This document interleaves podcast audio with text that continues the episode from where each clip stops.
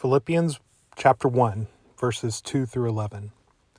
May God, our Father, and the Lord Jesus Christ give you grace and peace.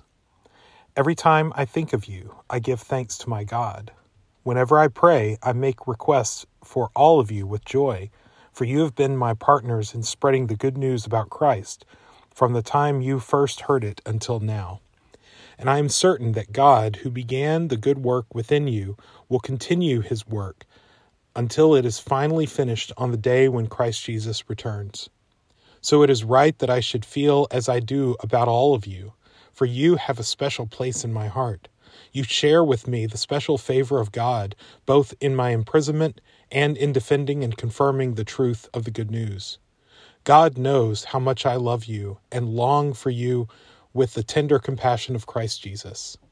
I pray that your love will overflow more and more, and that you will keep on growing in knowledge and understanding. For I want you to understand what really matters, so that you may live pure and blameless lives until the day of Christ's return. May you always be filled with the fruit of your salvation, the righteous character produced in your life by Jesus Christ, for this will bring much glory and praise to God. 1 Thessalonians 3, verses 8 through 13. It gives us new life to know that you are standing firm in the Lord. How we thank God for you. Because of you, we have great joy as we enter God's presence. Night and day, we pray earnestly for you, asking God to let us see you again to fill the gaps in your faith.